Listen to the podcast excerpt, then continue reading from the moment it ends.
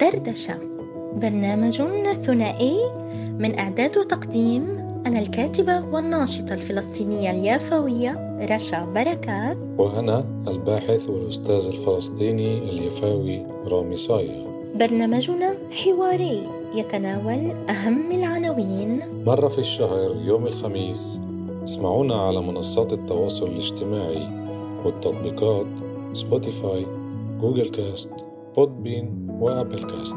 وفيسبوك على صفحتي بودكاست حركة الشبيبة اليافية وحركة الشبيبة اليافية دردشة.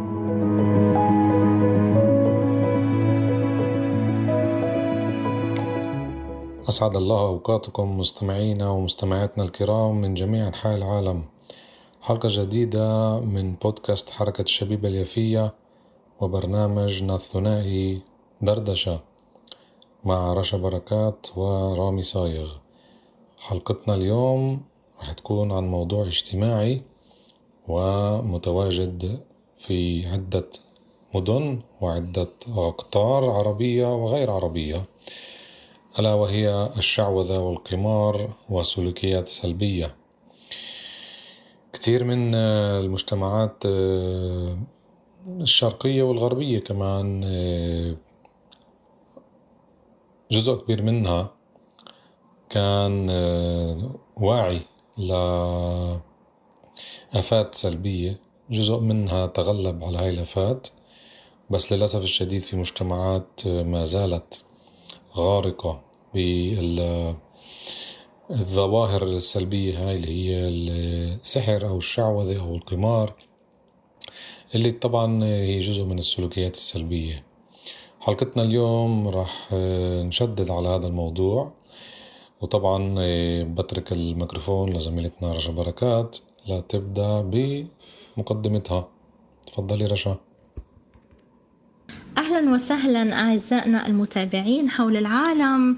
أه ومحبي بودكاست كل برامج بودكاست حركة الشبيبة اليافية وطبعا أهلا بزميلي رامي صايغ آه كما ذكر آه عزيزي رامي بأن حلقتنا لليوم هي تحمل عنوان عن الآفات السلبية في المجتمعات كافةً التي تضرب مجتمع المجتمعات الإنسانية مش بس يعني بالمجتمعات العربية كمجتمعاتنا. كذلك بالمجتمعات الغربية مثل الشعوذة والسحر و...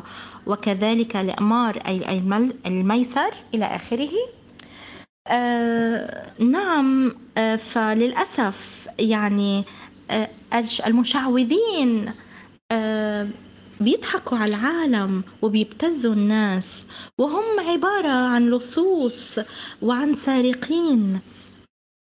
يعني خاصة بيلتجئوا إلهم أصحاب النفوس الضعيفة أو بعض اللي تربوا ببيئات يعني ما عندها المؤهلات الثقافية العالية أو حتى ممكن اللي عندهم علم وعندهم غيره ولكن تربوا على إنه هذا معتقد عندهم بالعيلة مثلا وما بيقدروا يغيروه يعني ما بيقدروا يعملوا ثورة على العادات والتقاليد القديمة اللي تربوا عليها.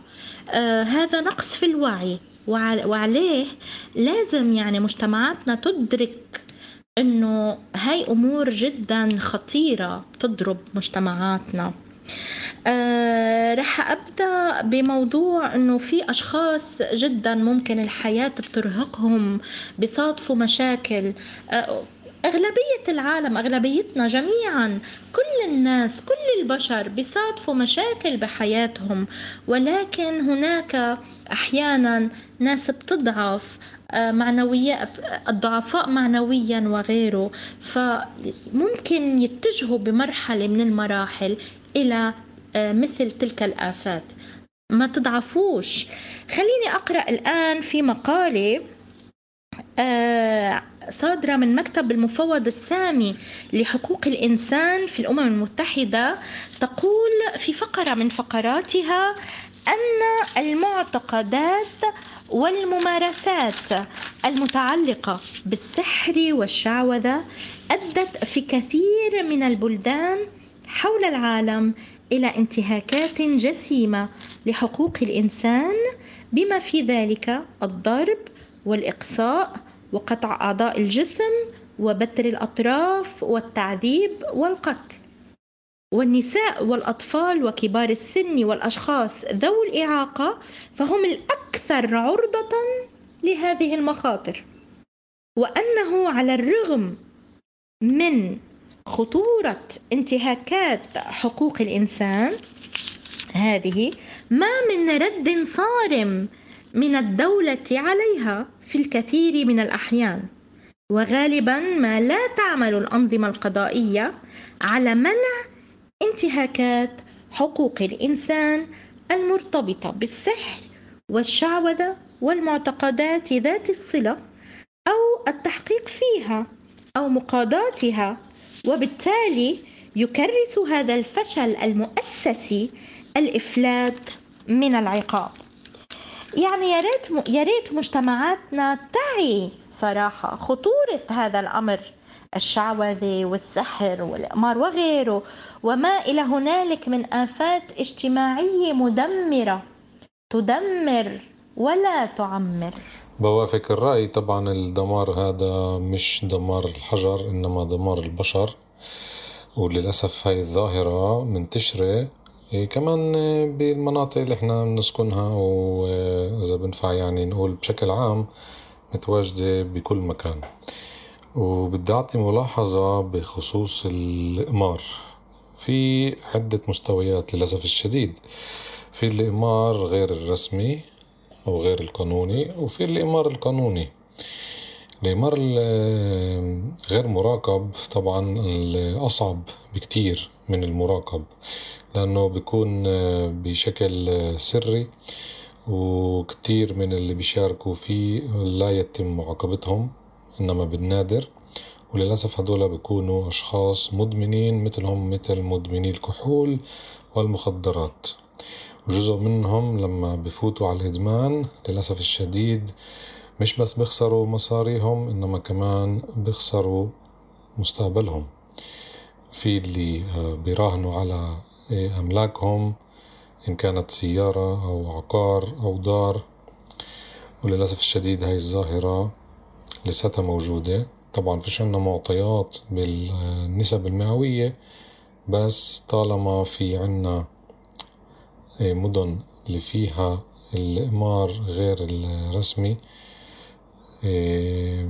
بنلاقي طبعا بضعة أشخاص اللي يواصلون أو يواظبون على الذهاب إلى أماكن سرية من أجل ممارسة هاي العادة السيئة. الإمار الرسمي هو بحسب رأيي كمان بإمكانه إنه يصطاد الأشخاص إن كان من الطبقات الغنية أو الوسطى أو حتى الفقيرة. على سبيل المثال في عنا عدة أنواع. في عنا اليانصيب وفي عنا اللوتري وفي عنا طبعا الأنواع التانية اللي هي أبسط اللي هي الكارتات ل إيه، مثل السحبة إنه الواحد لازم يقشط ويشوف إيش في تحت الكتابة إيه، هذه إذا في عنده جائزة أم لا. والأسعار تتراوح يعني بين اثنين ثلاثة دولار وأكتر. وهاي المغريات طبعا موجودة بشكل رسمي وقانوني في عدة مدن بالعالم. وطبعا أكثر مثال للإقمار الكبير والرسمي والقانوني هو الكازينو. طبعا مين فينا ما سمعش عن الكازينو اللي متواجد بعدة دول بالعالم. في دول بتكون مانعة هذا الإشي فبتحول لغير قانوني ويتم الممارسة فيه بمناطق بعيدة عن عيون الدولة اللي ساكنين فيها. بس مش أقل أهمية أو أقل خطورة هي الأماكن الرسمية. كل سمع طبعا عن لاس فيغاس مدينة القمار الكبيرة اللي تستقطب ملايين من الزوار الأمريكان والأجانب بشكل يومي ومش موسمي. وهي عبارة عن مكنة تشتغل لصالح الولاية ولصالح الدولة. وهاي الآفة طبعا تحولت لرفاهية ولتسلية من أجل تبييض ولو جزء بسيط من الظاهرة نفسها اللي هي ظاهرة الإقمار. لتتحول ل شيء جميل ولامع ومغري وربما مربح. فطبعا في عنا كتير أمثلة ونأمل إنه من خلال هاي الحلقة آه، نوعي المستمعات والمستمعين الكرام عن النتائج السلبية اللي بتيجي من خلال هاي الأعمال وهاي الممارسات. وهاي الآفات اللي موجودة بعدة مجتمعات. صحيح هاي آفات كلها دمار للذات الإنسانية. وخربان بيوت. هالبيوت اللي كانت عامرة. ومثل مرض السرطان لما يضرب بال... لما يبدأ يضرب بالجسم لحتى يقتله بالآخر.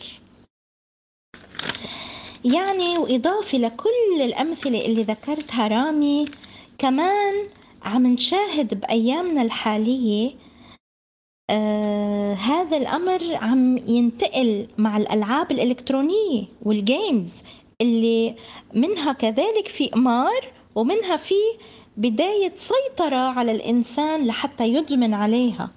وكثير من الأحيان كمان عم نسمع إنه في أطفال عم ينتحروا بسبب تأثير هاي الألعاب. وهون كمان برجع بذكر بضرورة دور الأهل بالتربية والتوجيه وكذلك المدارس وكل المعنيين الاجتماعيين. طبعا نحن ذكرنا يعني بالحلقة السابقة بحلقات سابقة عن أهمية هذه الأدوار بالتربية والزرع وأهمية الأهل وإلى آخره. كذلك إضافة لضرورة ترتيب لجان تكافح وتصر على ضرورة إيقاف هاي الألعاب وكمان معاقبة وملاحقة المشعوذين ومدعي السحر أو التدين. فيعني إقحام الأمر كذلك بالدين آه، ضرو يعني كمان آه، يعني بدنا نطلب موقف يعني بشكل لدينا إنه بضرورة موقف رسمي وصريح وفعال من كل رجال الدين لكل الأديان. إضافة لمحاولة ضبط موضوع الإقمار أو الميسر كما تسمى باللغة العربية الفصحى.